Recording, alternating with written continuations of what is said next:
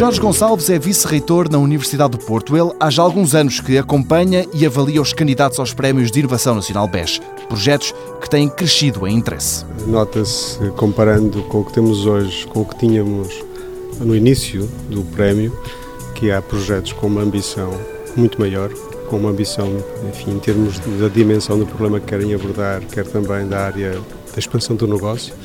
Portanto, isto mostra uma grande maturidade nos investigadores e naqueles que se querem eh, lançar para o mercado com o conhecimento gerando. Portanto, estamos em bom caminho. Ideias próximas de se tornarem realidade, algumas, diz o vice-reitor Jorge Gonçalves, até podem ser pequenas revoluções. São ideias aplicadas ao mundo muito próximas do mercado.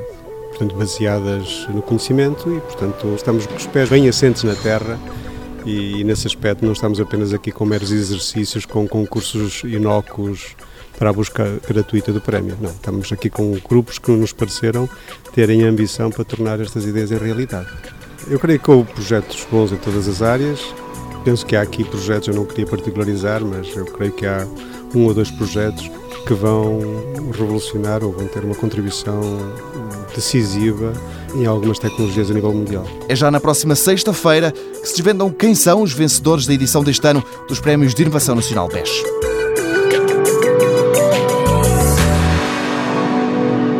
Mundo Novo, um programa do Concurso Nacional de Inovação BES-TSF.